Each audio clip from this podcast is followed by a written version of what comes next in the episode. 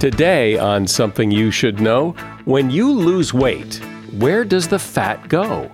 I'll reveal the surprising answer. Then, can you and I together learn a list of 15 random words and commit that list to memory? You will have that list of words committed to memory perfectly, Mike, within just three minutes. And also, the people listening to the podcast will also have it committed to memory. And one of the keys to this is to try to just have fun with it. Plus, some interesting and practical uses for Vaseline you probably didn't know. Then, achievement and success are great, but some people take it too far. They're always comparing and contrasting themselves to other people in terms of how well they look or how well they do or how much money they make. And if that doesn't secure them the love and respect they want, they try to work harder, do more, and eventually it just drives them crazy. All this today on Something You Should Know. Something you should know. Fascinating intel, the world's top experts, and practical advice you can use in your life. Today, Something You Should Know with Mike Carruthers. Hello. We start today with a question I'm almost certain you've wondered about, and that is when you lose weight, where does the fat go? It's a good question, and in fact, in a survey of 150 health professionals, including doctors, dietitians, and personal trainers, they almost all got it wrong. The most common misconception by far was that the fat is converted to energy. The problem with that theory is that it violates the law of conservation of matter, which all chemical reactions must obey. Some respondents thought the fat turned into muscle, which is impossible, and others assumed it escaped via the colon. Only three out of the 150 health professionals gave the right answer, which means 98% of the health professionals in the survey could not explain how weight loss works. So, if the fat is not converted to energy or muscle or comes out as human waste, where does the fat go? Well, the correct answer is that fat is converted to carbon dioxide and water. You exhale the carbon dioxide, and the water mixes into your circulation until it's lost as urine or sweat. If you lose 10 pounds of fat, precisely 8.4 pounds comes out through your lungs. The remaining 1.6 pounds turns into water. In other words, nearly all of the weight we lose is exhaled. And that is something you should know. If you're old enough to remember a time before smartphones, you pretty much had to remember phone numbers in your head. Today, you don't have to remember numbers because your phone remembers numbers. And if you were to ask people who never had to remember phone numbers to try to remember 10 or 15 different phone numbers, they would think it's close to impossible. But obviously, it's not impossible because people used to do it all the time. The point is, our memory is pretty amazing. The problem is, we don't really know how to use it, and we don't really get to use it. So, meet Chester Santos. Chester is a U.S. memory champion and is widely regarded as one of the greatest memory experts in the world. He has helped thousands of people and consulted with many Fortune 500 companies, helping their people use their memories better. He's also author of a book called Mastering Memory techniques to turn your brain from a sieve into a sponge. Hi, Chester. Welcome. Thanks a lot for having me, Mike. So, I think any discussion on memory has to include a discussion on remembering names. I mean, that's what a lot of people struggle with. You meet someone, and five seconds later, you've completely forgotten their name. So, let's start there. How can we get better with names? You need to turn whatever it is that you're trying to remember try to turn it into a visual, something that's easy to picture because we're very good at remembering things that we see. Um, we often, when we see someone that we've met in the past, right away we remember their face. We know that we've met them somewhere before, but a lot of times we can't seem to remember the name. So, one thing I teach is trying to turn names into visual. So Mike might become a microphone. You might visualize a microphone to remind you of Mike. Some sort of visual uh, to represent the name is going to help. That's step one. You also want to try to involve additional senses if you can from there because the more senses you involve, the more areas of your brain you're activating and the more connections in your mind to the information you're building, it makes it easier to retrieve it later.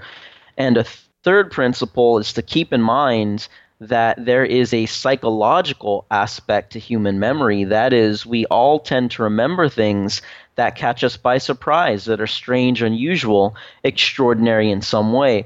Mike, if wherever you're doing this interview right now, if an elephant suddenly crashed into the room where you're at and started spraying water all over you, if that suddenly happened right now out of nowhere, it's so crazy out there, completely uh, out of the ordinary, you would probably remember that for the rest of your life and always tell that story. You'll never believe this. I was interviewing uh, this memory guy one time for my podcast, and an elephant just crashed into the room. That might be stuck in your head forever without you even trying to commit that to memory, right? There is this psychological aspect to human memory we can actually take advantage of that, believe it or not, and apply it to things that would be very useful to us, like remembering names, presentations, facts, figures, and and so on. What I try to teach people is to combine those three principles all together. Uh, you want to ideally, the ideal thing is that you will be able to visualize, utilize additional senses, and make it crazy unusual in some way. So, not just see the microphone, right? That's the the first step, but you can also maybe feel the microphone or hear the microphone. A loud noise is emitting from the microphone, and it is a gigantic microphone. Um, and maybe that microphone then splits into many different, like maybe hundreds of microphones. So, in that way, you've visualized, you've involved the additional senses, and you've also made it crazy, unusual, and extraordinary in some way. And in the case of names, you want to also connect all of that crazy uh, imagery and connect it to how the person looks in some way. So if you're meeting a Mike and this particular Mike has uh, nice eyes, in your opinion, uh, this Mike has nice eyes. Maybe the microphone uh, is coming, uh, a microphone is coming out of each eye, and that would be your starting point.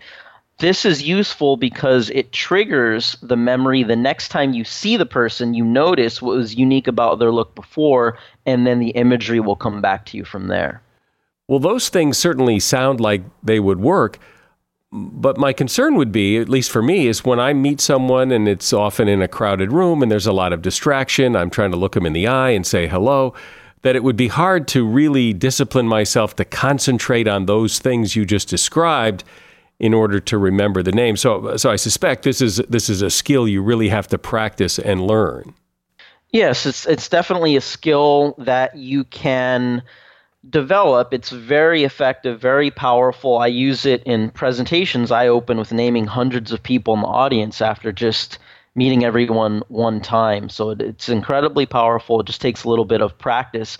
And in order to implement it uh, in social interactions, there are four steps that you can utilize to help you. Step number one is when you're meeting someone, whenever you meet someone, make it a point to immediately repeat their name uh, shake their hand. So if you're introduced to someone named Mike, you're just going to make it a point to say, nice to meet you, Mike, or pleased to meet you, Mike. Just get into that habit that forces you to pay attention for at least one second. I know that seems pretty obvious, but a lot of times when someone is introducing themselves to us, our mind is everywhere else, right? Our mind is on everything and anything other than the name. But that first step makes you pay attention for at least one second. That's the only way you could repeat the name back to the person. Step two, very early on in your interaction with the person, ask them a simple question using their name. So, Mike, how do you know Chester? Or, Mike, how long have you been doing the podcast? Just one question early on will reinforce the name in your mind. Step three, take a few seconds or less to think of a connection between the name and anything at all that you already know. And I really mean anything at all. So, Mike, maybe Mike Tyson pops into your head, or it's a character from a TV show or movie. Could even be something as simple as you have a friend or family member that has that same name. They're also named Mike. Uh, it should take just three seconds or less to do this. And step four, whenever you leave the meeting, the party, whatever type of function it might be, make it a point to say goodbye to the person using the name. Uh, it was great to meet you, Mike, or I hope to see you again sometime, Mike. Going through those four steps also gives you the time to utilize the visual based technique that I described earlier. Great idea. You know, I find too that sometimes when I meet somebody, I forget their name and I go back and say, Look, I'm sorry, I forgot your name. I remember it better then, after that. Yes, and it's important to do that. So some people shy away from doing that because they're a little embarrassed, but I feel that at that particular point in time, the person isn't likely to be offended that you don't remember their name because they don't really expect you to know it yet. In the case that you just described, I think at that point in time, they're more likely to actually appreciate the fact that you care enough to really get their name right, to know their name. You're showing interest in that person, I think it would be appreciated. Now, it's more when you've already met someone a couple of times before, it's someone that you interact with them on, on the job, it's a client potential client or they're involved with some organization that you're involved with where you know you should already know their name after after meeting them a couple of times then it starts to become an, an issue we're talking about memory and ways to make it better with Chester Santos. He is a U.S. memory champion and author of the book Mastering Memory Techniques to Turn Your Brain from a Sieve into a Sponge. You know, for me, this is such a busy time of year with back to school and new soccer teams for my boys, and my oldest son is now playing hockey, so I'm running all over the place. So, when I need healthy fuel fast, I know exactly where to turn Daily Harvest. Daily Harvest delivers perfectly proportioned cups of frozen organic fruits and vegetables right to your door. All you have to do is add water or your favorite milk to the cup, and then you just blend it or heat it. Daily Harvest's new savory harvest bowls are amazing. Healthy dinner that's faster than takeout. I had one of their harvest bowls today for lunch. It was fast, healthy, tasty, and satisfying. And I just tried their new plant based, ready to blend protein smoothies. They're delicious, thirst quenching, and each of their dessert inspired flavors packs at least 10 grams of protein with no chalky powders. Try it once and you'll understand just how great these cups of goodness are. Go to daily harvest.com and enter the promo code something, and you'll get three free cups in your first box. That's promo code something for three free Daily Harvest cups at daily harvest.com. Daily harvest.com. If you have to hire someone, what's the best way? Referrals? Well, maybe that could work. But just because somebody knows somebody who knows you doesn't necessarily mean they're qualified. Or you could pull out that file of random resumes that came in during the last six months. Maybe there's somebody in there. Maybe. Now, if you're hiring, you need Indeed. Indeed is your matching and hiring platform with over 350 million global monthly visitors, according to Indeed data, and a matching engine that helps you find quality candidates fast. As a business owner, I've found that hiring the right people, well, there's just nothing more important. Don't leave it to chance or a referral or a random resume. Use Indeed. In the minute I've been talking to you, 23 hires were made on Indeed, according to Indeed data worldwide. Indeed's matching engine is constantly learning from your preferences. So the more you use Indeed, the better it gets. And listeners of this show will get a $75 sponsored job credit to get your jobs more visibility at Indeed.com slash something. Just go to Indeed.com slash something right now and support this show by saying you heard about Indeed on something you should know. Indeed.com slash something. Terms and conditions apply. Need to hire? Oh, you need Indeed. A shout out to Claritin for supporting this episode and providing us with samples. You see, for as long as I can remember, I have had to deal with seasonal allergies stuffy nose, watery eyes, the whole deal. And the worst for me is it messes up my sleep. I wake up because I can't breathe right. And during the day, well, you know, if I'm working and I'm all stuffed up, then my voice sounds weird, and this is how I make my living. Luckily, for those of us who live with the symptoms of allergies, we can live Claritin Clear with Claritin D. I use it, and if you struggle with allergies, you should too. Designed for serious allergy sufferers, Claritin D has two powerful ingredients in just one pill that relieve your allergy symptoms and decongest your nose so you can breathe better. I've been using Claritin D for years because, well, it just it takes care of the problem. Ready to live as if you don't have allergies? It's time to live Claritin Clear. Fast and powerful relief is just a quick trip away. Find Claritin D at the pharmacy counter. Ask for Claritin D at your local pharmacy counter. You don't even need a prescription. Go to Claritin.com right now for a discount so you can live Claritin Clear. Use as directed. So, Chester, after remembering names, because that I think is the big one that a lot of people need help with, I know for me, I, I, wish there was a better way to just remember things like, you know, things to pick up at the grocery store or you know, errands I need to run or people I need to call or just a better way to, in my head, remember things I have to do. One thing that I teach people something called the story method. I actually wanted to go through an exercise with the story method during this interview if we can. You could follow along with it and your listeners as well, just to illustrate one of uh, the really powerful techniques that I teach people that you can learn in, in simply a few minutes. So let me know if if and when you're up for it during during the interview. Go ahead.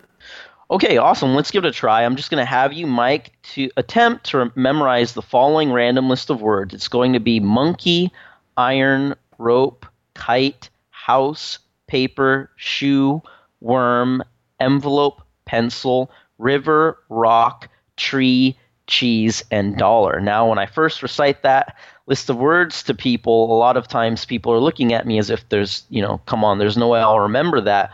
But in fact, you will have that list of words committed to memory perfectly, Mike, within just three minutes. And also, the people listening along to the podcast will also have it committed to memory perfectly. You will just listen to what I describe to you see and experience it happening in your mind as best you can. And one of the keys to this is to try to just have fun with it. Just relax, have fun with it. Uh, if you're able to do that, it's really going to make a huge difference in your ability to remember just about anything at all. If you can just approach it as a fun exercise in creativity and imagination. So, Mike, just visualize a monkey because that was the first word. The monkey is dancing around, it's making monkey noises, whatever a monkey would sound like. I'm working on the monkey impression, but try to see and hear the monkey. The monkey now picks up a gigantic iron because that was the second word. Just see this uh, as best you can in your mind, just visualize it. The iron starts to fall and a rope attaches itself to the iron. Maybe even feel the rope. Maybe it feels sort of rough, really interact with it. You look up the rope, and the other end of the rope is attached to a kite. It's flying around in the air. Maybe reach up and try and touch that kite. The kite now crashes into the side of a house really see it smash into the house. This house, you notice, is completely covered in paper. For some strange reason, it's completely covered in paper. Next word was paper. Out of nowhere, a shoe appears and it starts to walk all over the paper. Just visualize that. The shoe smells pretty badly, so you decide to investigate and see why. You look inside of the shoe and you find a little worm crawling around inside of that shoe, a smelly worm. That worm jumps out of the shoe and into an envelope. Maybe it's going to mail itself or something. I don't know. Envelope was the next word. A pencil appears out of thin air magically and it starts to address the envelope. Really see that pencil quickly writing. Pencil was next. The pencil now jumps into a river and there's a huge splash for some reason when the little pencil hits the river. The river, you notice, is crashing into a giant rock, crashing into a giant rock the rock flies out of the river and into a tree. Really see it crash into that tree. This tree is growing cheese. You probably haven't seen a tree like that before. This one's growing cheese, and a dollar shoots out of each piece of cheese. The last word was dollar. Now, you and everyone listening probably already know the list, but I'm going to go through this again super fast. Just review the story in your mind. We started off with a monkey. It was dancing around with what? It was an iron. What next? Attached a rope. The other end of the rope was attached to what? A kite. The kite crashed into what? It was a house. What was it covered in paper? What then walked on it? A shoe. What was crawling in the shoe? It was a worm. The worm jumped into what? It was an envelope. What wrote on the envelope? A pencil. The pencil then jumped into the river. What did the river crash into? It was a rock. That rock flew into the tree. What was it growing? Cheese. And then what shot out of the cheese? It was a dollar. So now, Mike, go ahead and try to recall those. Take your time. Try to recall all the random words in order just by going through the story in your mind. Just do uh, the best you can, and your listeners can follow along as well. All right. Well, monkey, iron, rope, kite, house, paper, shoe, uh, a worm, worm envelope, pencil, uh, pencil, pencil, river, rock, tree, cheese, dollar. Awesome, Mike. You got it. Great job perfect under pressure there too. Uh, really great work, and I'm sure your listeners got all of the words, or if not all, at least most of the words. You know what's interesting um, about that list is that as it was easier to remember the strangest things. You know the the the the envelope and the pencil and the river were that that, that blurred a little bit, but tree and cheese and dollar. I mean that part of the story was so weird that it was easier to remember than words that were more pedestrian it's counterintuitive to some people. It's the things that are that don't make sense in the story actually are more memorable because of that psychological aspect to human memory that I talked about earlier. We tend to remember things that are crazy, unusual, extraordinary. Okay, but as we just demonstrated, uh, right after the story, I could remember that list of words. But I'm thinking that if you were to ask me tomorrow what that list of words were or, or, next week, I probably wouldn't remember because time has passed and, and I would forget. So, how do you remember and then remember what you remember? Uh, so, believe it or not, you, using these types of techniques, uh, such as the story method that you just used, I would say with 100% probability you will you will remember it tomorrow. And maybe even weeks from now I get people emailing me months after a presentation they still remember the words. Because without realizing at all using this sort of technique you were activating many different areas of your brain. You were making really efficient use of your brain to encode the information. Now had you Mike instead memorize this with rote memory, how people usually commit things to memory, if you had just read it over and over again, or recited it to yourself over and over again, or just wrote it down on a sheet of paper over and over again until you drilled it into your head, in that case, you would not remember it tomorrow. You definitely wouldn't remember it a week or two uh, later. Um, but these techniques that I teach are much more making much more efficient use of the brain. So you you're, you'll definitely remember it. But you're right in that eventually it will just fall out of your memory. So ideally, you want to combine these techniques if it's something that you need to know for work, or it's an, an important presentation, or it's students studying for a final exam if it's material that you need to have in your long term memory, the ideal way to get things in your long term memory is using the techniques uh, that I teach people, these sorts of techniques combined with spaced repetition. So that is reviews spaced out over time rather than 10 or 20 reviews just done tonight, we also call that cramming, right? And that's how most students commit things to memory. That's how most people go about committing things to memory that they need, whether it be for work or whatever it might be. Uh, cramming is only good for short term memory, but if you space out your reviews over time and use these techniques, it will be really great for long term memory. So, quickly, a little bit about uh, your story and how you got to be such a memory champion.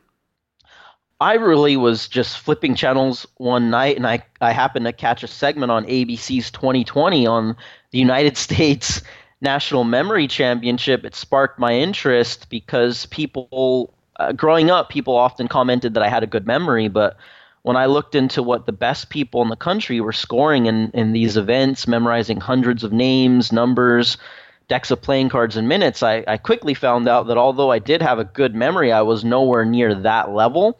So that's where when I started doing research, I read every book I could on memory improvement. I did a lot of online research. I experimented with everything that I could find.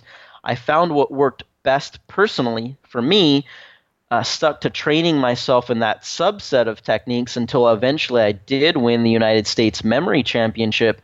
And since then, I've spent the last 10 plus years training other people around the world in the subset of techniques that I feel can most benefit them in their career, personal life, and in school. And now I've gone on to, to write books on memory improvement as well.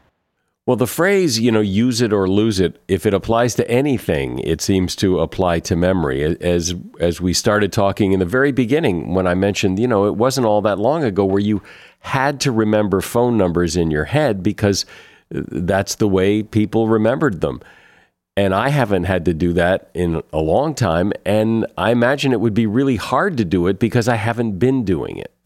Just using your memory, it does independent of the the memory techniques that I teach, just using your memory more and more is going to improve your memory in general because the brain is very trainable. Right? The more you force your brain to perform a particular function over and over again, the more it signals to your brain that that's something important that you need to be able to do. So your brain finds a way to make itself better at doing it. Your brain is incredibly trainable. But the opposite is also true. If you never have your brain perform a particular function, if you're always writing everything down, if you're always entering things into electronic devices, what you're saying to your brain is, you know what, it's not important for me to be able to remember anymore. So it makes sense that you're going to start to lose that ability over time. And again, as you pointed out, yes, there are cases where we can let the electronic devices remember things for us and that is beneficial. But there are many cases out there where you don't want to ha- be handicapped in terms of your ability to remember, and that's what's going to happen if you completely outsource your memory to electronic devices. Well, you've explained and demonstrated really well just how amazing the human memory is and how much it can remember when you make an attempt to remember it. Chester Santos has been my guest. He is a U.S. memory champion and he's author of the book Mastering Memory Techniques to Turn Your Brain from a Sieve into a Sponge. There's a link to his book in the show notes, and his website is internationalmanofmemory.com. I love that. Internationalmanofmemory.com, and that's also in the show notes. Thanks, Chester. Thank you so much, Mike, and I really appreciate you having me on the show. And just let me know if you need anything else. Thank you. Seeking the truth never gets old. Introducing June's Journey, the free to play mobile game that will immerse you in a thrilling murder mystery. Join June Parker as she uncovers hidden objects and clues to solve her sister's death in a beautifully illustrated world set in the roaring 20s. With new chapters added every week, the excitement never ends. Download June's Journey now on your Android or iOS device or play on PC through Facebook Games. As a listener to something you should know, I can only assume that you are someone who likes to learn about new and interesting things and bring more knowledge to work for you in your everyday life. I mean, that's kind of what something you should know is all about. And so I want to invite you to listen to another podcast called TED Talks Daily. Now, you know about TED Talks, right? Many of the guests on Something You Should Know have done TED Talks. Well, you see, TED Talks Daily is a podcast that brings you a new TED Talk every weekday in less than 15 minutes. Join host Elise Hu. She goes beyond the headlines so you can hear about the big ideas shaping our future. Learn about things like sustainable fashion, embracing your entrepreneurial spirit, the future of robotics, and so much more. Like I said, if you like this podcast, something you should know? I'm pretty sure you're going to like TED Talks Daily. And you get TED Talks Daily wherever you get your podcasts. Do you know people who are really into status? Their life is all about achievements and image, their appearance. It's kind of like keeping up with the Joneses, only worse. These people believe that by being smarter, better, prettier, having more money and toys, that that will bring them happiness. Well, this obsession has been given a name. The name is performance addiction. And the person who came up with that name is Dr. Arthur Ciaramicoli. He is a licensed clinical psychologist in private practice, and he's been on the faculty of Harvard Medical School for several years. And he's authored several books. One of them is Performance Addiction. Hey, Arthur, welcome. Thank you, Mike. How are you? I'm good, thanks. So, explain a little more about what performance addiction is, because I think when people hear you describe this a little deeper, they can identify people they know or, or maybe even a little bit of themselves in what you're talking about. Performance addiction is the belief that perfecting appearance and achieving status will secure love and respect. It's an irrational belief system that becomes hardwired from early experience, and then it's reinforced by cultural expectations. You know, our, our, our high emphasis in our culture on appearance and status and image. So it's a it's an irrational belief system that drives people to work in you know inordinate amount of hours, and really can be very destructive in terms of their personal and professional lives. And what's the difference between performance addiction and being a workaholic? Well, it's very similar actually, but I think you know workaholics. I mean, sometimes the term has been misunderstood because there are people who work very intensely, 60 hours a week, but when they're not working, uh, they're off. They can really relax. Performance addi- addicts are not like that. They, they're sort of like scoreboard watchers. They're always comparing and contrasting themselves to other people in terms of how well they look or how well they do or how much money they make. And if that doesn't secure them the love and respect they want, they they try to work harder, do more, and acquire more status, and eventually it just drives them crazy because they're essentially trying to perfect themselves, and it's just not possible. Well, it would seem, though, that a little bit of that kind of drive is what you need to succeed in life. Yes, it, I mean, it's important to have drive because um, we need to invest ourselves in whatever we care about, whatever we love to do. But these are people who are not working because they love what they do. They're working because they think it's going to bring them something that's been missing all their lives. They think that status and acquiring more prestigious positions are going to bring them the love and respect that they missed early in life. And they don't realize that that's not the way to get love and respect. They, they sort of have to unlearn this idea of perfecting and achieving is the way to gain love because in, in truth, they drive the people close to them crazy because they do the same to them as they do with themselves. They're always comparing and contrasting their spouses or their significant other or their kids to other kids, other spouses, because they're never quite happy with what is. They're never quite happy with what how they live within themselves. So they're always trying to sort of essentially solve an internal problem through an external solution. This doesn't sound so much as an individual problem. I mean, this stuff is baked into society. This, this, uh, yeah. you know, keeping up with the Joneses, uh, looking yeah. younger than the, your neighbor. I mean, th- this is not just a couple of people who suffer from this. Oh no, it's a it's a it's a systemic addiction. It's an addiction in our culture, I believe. I mean, I have a performance addiction quiz in the book, and uh, the majority of people take it uh, score fairly high, especially people who are in the corporate or business world because you know it's it's win at all costs and um, you you sort of adopt this belief that performance is, is something that is more important than, than character. You know, status is more important than character. Achievement is more important than positive relationships. And it doesn't really provide what people are looking for, but they're ob- they're often unaware of really what they're looking for. What are they looking for? They're looking for the love and respect they never got. And you know, uh, just recently, uh, I I did a talk uh, for a hundred CEOs in the country, and one of the fellows was in his late seventies, and he came at the end of the talk because the last comment I made was, you know, I know you all have a lot of money, you're very successful, but if you fail at love, you failed at life in the end. And he came up to me and he said, you know, you ruined my day. he said, he said, I'm in my second marriage. I've got three adult children. I sent them all to private high schools and private colleges. And, you know, I see my three sons maybe once a year. I don't even know my grandchildren. I'm in my second marriage and I don't relate to her very well. And I thought married a younger woman would sort of make me happy. Um, but you're right. If you fail at love, you fail at life. And performance, achievement, and more money and, and a, a little plastic surgery doesn't bring you love. But where's the line? Where's the line between a good amount of drive and desire to achieve and, and do well and look good versus what you're talking about? Well, I think people who can work intensely, you know, as we were talking before, but also know how to calm themselves. They're they're not scoreboard watchers, and that's what performance addicts are. They're always comparing themselves to other people. But people who work intensely and are balanced, they they can relax, they can slow down. They have a dimmer switch. They can turn the light down when they need to. And they don't have the difficulty with self-care that performance addicts have. I mean, they eat well, they exercise, they spend time with people close to them, they love to be with family, they give, volunteer. So their their lives are balanced. They're they're when they need to turn the dial up, they do. But when they need to turn it down, they know how to do that as well, which is not what performance addicts do. So I understand what you mean about people who who are trying to achieve their way into happiness and that that doesn't work.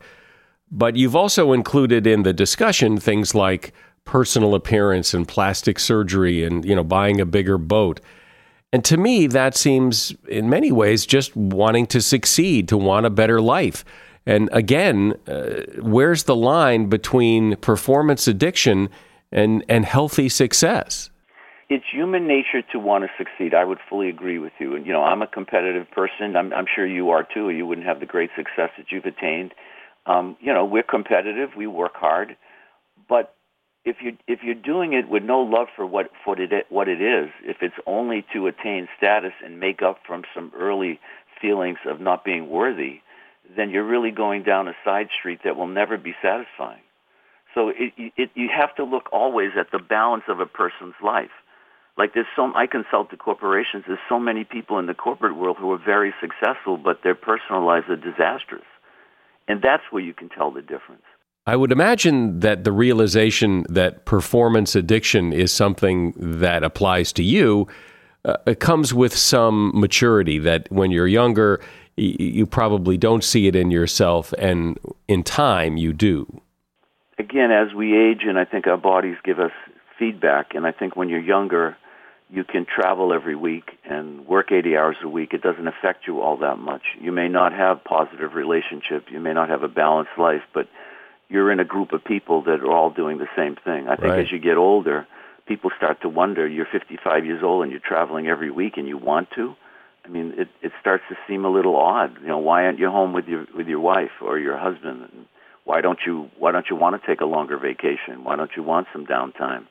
But I can imagine someone listening to this thinking, but that's what I want to do. I want to achieve. I, achievement is my goal. I do want more money in the bank, a bigger boat, and I don't want you to make me feel bad for wanting to achieve that. That's just me, and I'm perfectly happy doing it. And I would say that if you learn how to balance your life, you will achieve at higher levels. If you learn how to be empathic and connect with other people, you will actually increase your achievement. And you will also feel more at ease when you're not working.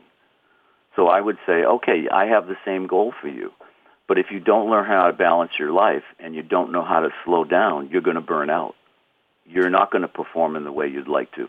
And you see it time and time again. I have people in their late 40s telling me they think they have early Alzheimer's or some some kind of dementia because their memory is going. You know, remember when we're stressed, we we secrete the stress hormone cortisol, which destroys neurons in the memory center of the brain. So you see these very young achievers, like 40s, late 40s, but they've been working 80 hours a week for a long time, and they are burning out because they don't do much else. They don't exercise. They have poor nutrition. They don't sleep well. They drink too much. You know, they're out with customers so often. So they're living a lifestyle that can't be sustained. So, how do you step off that train? Well, I think, you know, really learning to focus on slowing down, learning how to focus on listening, not being a quick reactor, you know, being trying to be more thoughtful. Uh, meditation helps people. Yoga helps people. I don't think there's anything more helpful than consistent aerobic exercise. You know, when we exercise, especially in the morning, you produce the calming neurochemicals that really make you more resilient to face stress during the day. So when you're doing those other things, when you're when you're paying attention to nutrition, sleep, exercise, when you have positive relationships, guess what happens when you go into the work world, you're going to perform on a higher level, not a lower level. When I think of people I know who are performance addicts as you describe them, they don't seem like the kind of people that could do this very easily. It, it, it would be like asking them to jump off a speeding train because this is their fuel. This is how they've always done it. This is to tell them to slow down and have better relationships and sleep more just seems like the, the, how? How could they do that and give up their fuel? Well they're i think you're right because they're running. Like the ceo that i mentioned earlier they're running away from their own inner thoughts. So it's very frightening to slow down. They, they don't want those thoughts to come forward but if they do it with some help, they see that they actually are feeling better, that it's a relief, that paying attention to self-care and learning how to listen more empathically, learning how to slow down, especially develop that dimmer switch, saving your energy and intensity for when you really need it, not having that, that light bulb all up all the time, they realize that they start to perform better and they feel better. And they're better to be with when it starts, where does it start? I mean, uh, what, and what I mean by that is, you know, I can think of people who are like this who come from a family where there's other kids in the family who are not like this. So, so, mm-hmm. so they take different paths. But, but, but what pushes someone down that path? Well, it starts early in life, depending on how you're responded to. I mean, I, I, we have a little granddaughter, Carmela, who's four years old, and when I go and watch her play soccer it's amazing to me how people are re- parents are reacting to four-year-olds. Some people are just out there with their kids and having fun and enjoying it, and others you think they're in the World Series.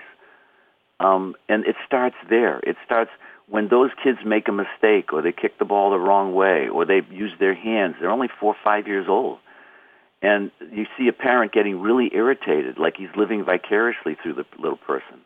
It starts there that's when you learn that achievement is the only way to get the love from my parent because they don't allow mistakes. They, they, they, gives you the sense that you have to perform perfectly.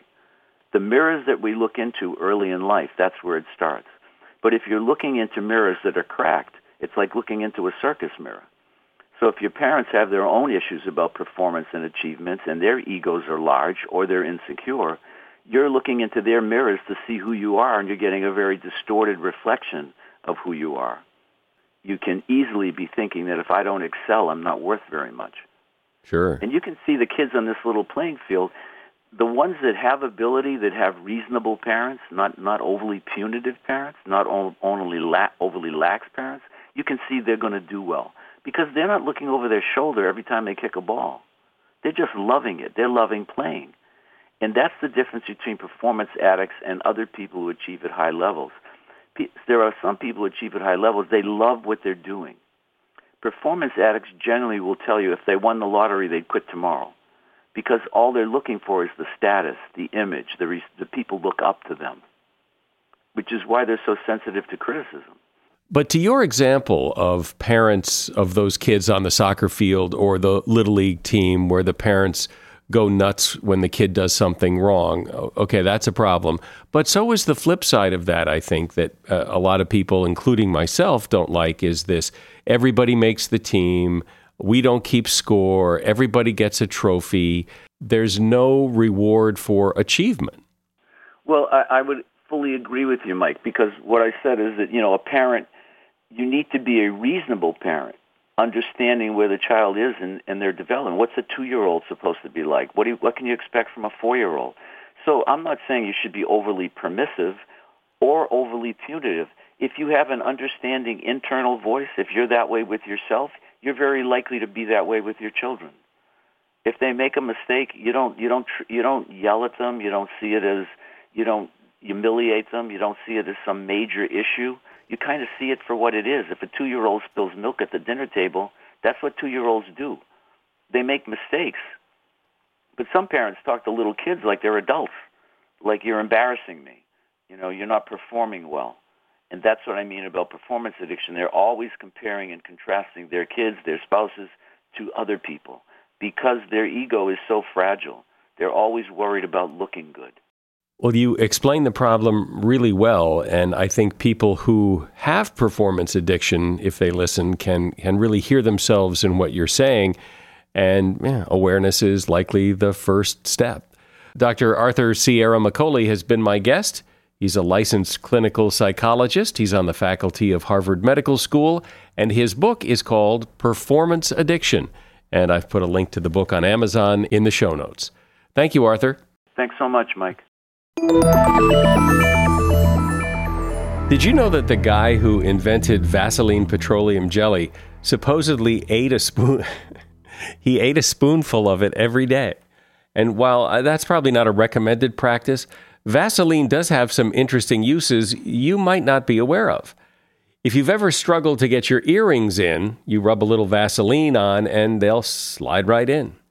You can use some on boots or shoes to get rid of scuff marks and make them look as good as new. Vaseline can help you maintain your perfume scent. If you rub a little Vaseline on your wrist and neck first, it will help your perfume stick around.